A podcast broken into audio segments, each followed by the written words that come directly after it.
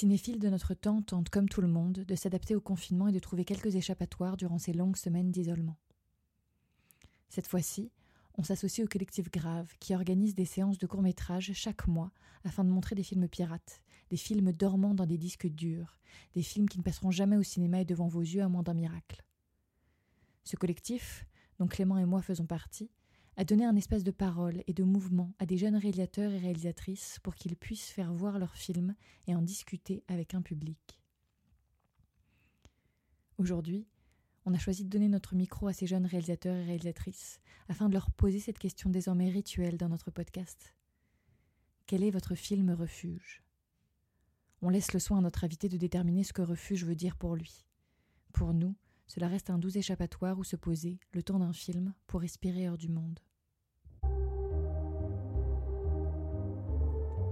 Aujourd'hui, c'est Anne Milojevic qui nous répond prostrée devant sa DVD Tech, comme elle le dit elle-même, et évoquant plusieurs films aux tons et aux atmosphères très différentes. Elle faisait partie de la projection Nuit du collectif Grave, ayant eu lieu en janvier 2020 au cinéma La Clé à Paris, où elle avait projeté son beau et mystérieux court-métrage Métamorphose. Alors le collectif Grave m'a demandé de vous communiquer mon film Refuge, en ces temps de confinement, euh, je leur réponds à distance. Et je leur réponds prostré devant ma DVD Tech, euh, donc ça va être plutôt spontané. Donc déjà, je n'ai pas un film refuge à communiquer, mais plusieurs. Ce sont des films que je regarde euh, au moins une fois par an et qui sont pour moi très importants. Alors, il y en a plein, donc je vais essayer de faire une sélection évidemment. déjà, là, je vois French Connection de William Fredkin, polar extraordinaire des années 70, euh, avec euh, le protagoniste euh, joué par Gene Hackman, qui joue aussi dans Conversation secrète de Coppola. C'est un polar extraordinaire. Alors, je ne l'ai pas vu depuis deux ans, je pense, donc j'ai un peu oublié exactement l'histoire. je sais que c'est une espèce de course-poursuite folle. et il y a donc des, des policiers, dont Gene Hackman, qui poursuivent des trafiquants de drogue. Mais l'histoire est assez compliquée. Mais euh, en fait, c'est pas du tout l'important. Euh, il se trouve que c'est vraiment. Euh, en fait, c'est très, très, très intimiste. De toute façon, très souvent sous la peau de scénarios de films, en fait, on réalise que l'essentiel, l'ossature, c'est très intimiste et c'est très simple. Et c'est vraiment le cas pour French Connection, qui a des scènes folles de course-poursuite en voiture. C'est vraiment une folle aventure. Et il y a cette scène où Gene Hackman, justement, dont j'ai oublié le nom de son personnage, est au volant de sa voiture et en fait euh, euh, à cet acharnement euh, de retrouver absolument ces, trafiquants et à réussir sa mission, qui est je crois de détruire des documents, enfin j'ai un peu oublié, et il est à son volant et il hurle parce qu'il est en train de perdre son objectif et on est à fond avec lui, c'est très très très beau, c'est très intimiste en fait, on est vraiment, on est vraiment avec lui dans cet acharnement et dans cette poursuite acharnée. c'est magnifique, c'est très très très très beau vraiment. En fait, c'est bien plus que toute une histoire de, criminels et trafiquants de drogue. C'est un acharnement intime, en fait, euh, d'un personnage en particulier. C'est ça qui est très beau. Alors, Sous le soleil de Satan de Maurice Piala, 87. Euh, ça, c'est un de mes films préférés. Euh, je le trouve magnifique. Alors, c'est un prêtre de campagne qui, en fait, va être possédé par, par le diable. C'est très beau. Je crois que le personnage joué par Depardieu, ce prêtre, euh, du coup, en fait, doute un peu euh, de sa foi. Et il y a aussi Maurice Piala, du coup, qui joue son supérieur. Euh, et en fait, dans, ce doute de, la, foi et de la perte de la foi, il y a Satan, en fait, qui va le rencontrer. Et il y a des paysages presque monochromatiques, sublimes, un peu grisés, euh, et il y a vraiment euh, une sorte de, présence euh, satanique dans les images et pas seulement dans le corps. il y a quelque chose qui, rentre en fait dans le film. il y a aussi un miracle aussi dans le film, donc c'est, je crois que je crois qu'il y a une référence à Ordette de Dreyer. J'en suis pas certaine, mais je crois. Enfin, en tout cas, c'est bouleversant et il est il est assez flippant, mais il est très très très très beau. et ça me donne vraiment envie de me le refaire d'ailleurs. Les dialogues aussi sont, sont magnifiques, c'est très très très bien écrit. Je me souviens que c'est un des premiers films qui dans l'écriture m'a vraiment marqué. bon, c'est quelque chose à laquelle on fait attention, mais on fait surtout attention au début, je crois, hein, au début de sa cinéphilie, à, la, à, la, à la, facture et puis à l'expression, les plans, les couleurs, le montage.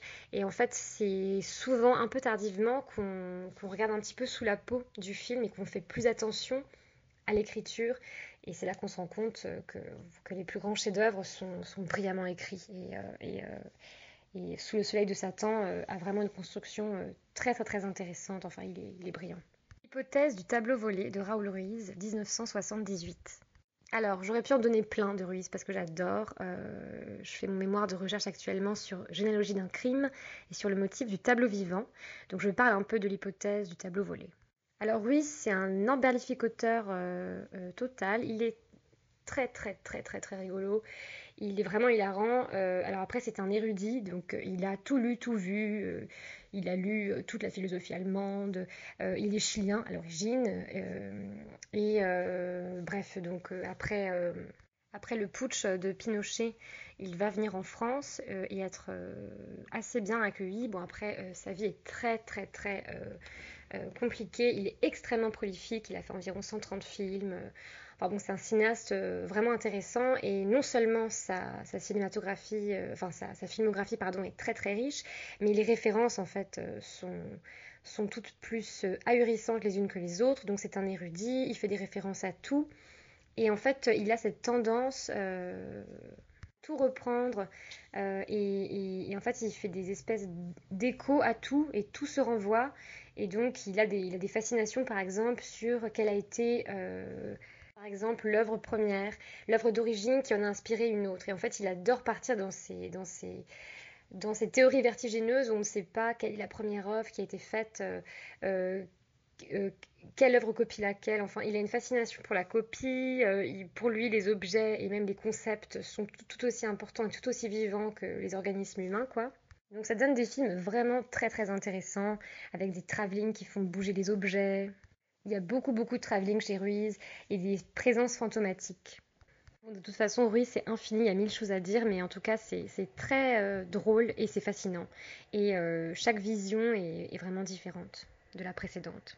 L'hypothèse du tableau volé, en fait, euh, c'est vraiment complètement tarabiscoté. Euh, ce sont des, de véritables tableaux vivants, donc mis en scène par des, par des personnes. Donc, euh, tableau vivant, c'est une scénographie qui copie en fait une art, une, une, peinture, pardon, enfin qui copie une œuvre issue des arts visuels plutôt, et c'est réalisé par des, de, de vraies personnes. Et en fait, avec sa caméra, il se balade à l'intérieur de plusieurs tableaux vivants. Et chaque tableau, en fait, est censé raconter une histoire. Euh, ça copie un peu le style pompier euh, du milieu du 19e siècle. Et euh, c'est une scène de genre. On est dans une, une famille bourgeoise et, et ce sont des tableaux qui sont complètement inventés. En fait, Ruiz veut faire croire qu'il imite des tableaux d'un peintre, du peintre Tonnerre. Mais ce peintre, évidemment, est complètement fictif, complètement inventé. Et euh, il y a un espèce de, type euh, amateur euh, de tableau ou spécialiste, on ne sait pas trop, qui nous, qui nous, qui nous emmène en fait dans, dans, cette, dans cette maison où sont disposés tous ces tableaux vivants. Et il est persuadé, enfin, il nous, il nous, il nous met absolument dans, enfin, il, il, nous oblige en fait à nous persuader même nous-mêmes d'une chose qui n'est pas du tout évidente, mais qui devrait l'être. Euh, qui est celle euh, qu'il manque un tableau absolument et que si on le retrouve, eh bien, on saura de quoi parlent euh, tous ces tableaux, car ensemble, si on retrouve le tableau manquant, donc l'hypothèse du tableau volé, c'est une hypothèse, eh bien, ils auront un sens. En fait, tout l'ensemble, tous les tableaux auront un sens c'est complètement loufoque hein, parce qu'en fait ce n'est qu'une hypothèse donc en fait c'est toujours c'est plein plein plein d'hypothèses en fait euh, qui débouchent sur d'autres hypothèses et c'est infini, c'est très très très drôle et c'est hyper bien fait. Les tableaux sont très très beaux, euh, très bien éclairés. Euh. Bon et puis entre autres entre autres sujets, parce qu'il y en a évidemment plein, euh, Ruiz en fait euh, euh, veut parler de la possibilité au cinéma de déjouer la fixité picturale, parce que devant une peinture on est face à une image fixe, alors que dans le cinéma bah, on peut se promener, on peut bouger, et, et c'est vrai que là on a la possibilité grâce à sa caméra extrêmement voyageuse, de rentrer, de pénétrer à l'intérieur des tableaux vivants, euh, de, s'immiscer à l'intérieur et même de modifier, euh, c'est un pouvoir incroyable qu'on nous offre ici, même de modifier euh, la position des personnages, la lumière, et ce faisant, on arrive à voir des choses en fait à l'intérieur du tableau, des, des signes cachés, voilà, tout, tout ce qui est ésotérique, ça passionne Ruiz en même temps il s'en moque énormément. Donc c'est très très drôle, tout ce qui est mystérieux, noir, euh, euh, voilà, l'obscurantisme. C'est des choses qui le fascinent et en même temps on sent qu'il euh, qu'il est en train vraiment de se moquer de nous. Donc c'est très très très drôle. je vais finir sur India Song de Marguerite Duras, 1974.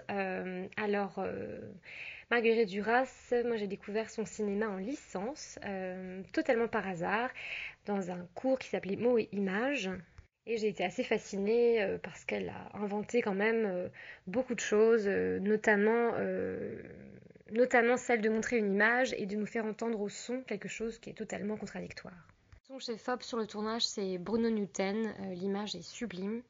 Et puis on a des musiques composées entièrement pour le film de Carlos D'Alessio qui sont un délice. Elle mélange, parce qu'elle adore mélanger deux de ses romans, Le Vice-Consul et Le Ravissement de Lola von Stein, fait, il y a une véritable disjonction entre le son et l'image. Euh, et euh, bon, c'est une histoire un peu bizarre sous fond de l'Inde colonisée des années 30. On est censé être dans l'ambassade de France, mais en fait, on se trouve dans le château de Rothschild, complètement décrépit. Et on a Anne-Marie Streeter, jouée par Delphine Seyrig, qui est sublime, euh, qui joue en fait une femme d'ambassadeur. Suicidée tragiquement aux Indes qui réapparaît devant nous. Et on a quelques ambassadeurs euh, venus euh, à ces réceptions dans le passé qui réapparaissent à leur tour. Et on ne sait pas trop si c'est des véritables présences ou des fantômes lointains. Euh, en tout cas, ils ont l'air de, rejouer des scènes qui ont lieu avant devant nous, avant sa mort tragique. Donc il y a des choses qui sont remises au présent, réactualisées, rejouées. Et, et c'est extraordinaire parce qu'en fait on est face du coup à des fantômes, on est face à quelque chose qui a déjà eu lieu euh, et, du coup, on est aussi projeté dans un hors-champ, dans un hors-temps. On, voit deux choses à la fois. Et ça, c'est typique de Duras. Elle adore nous montrer euh, une image, mais nous emmener ailleurs. Euh, nous montrer quelque chose, mais, nous faire entendre un son qui n'a rien à voir pour, pour qu'en fait, on, on imagine autre chose et que dans notre esprit se forme une autre image, une autre que celle qui est à l'écran voilà, c'est quelque chose qui est repris euh, aussi par Ruiz, euh, passionné euh, de l'espèce de trip chamaniste, enfin chamanique plutôt du cinéma.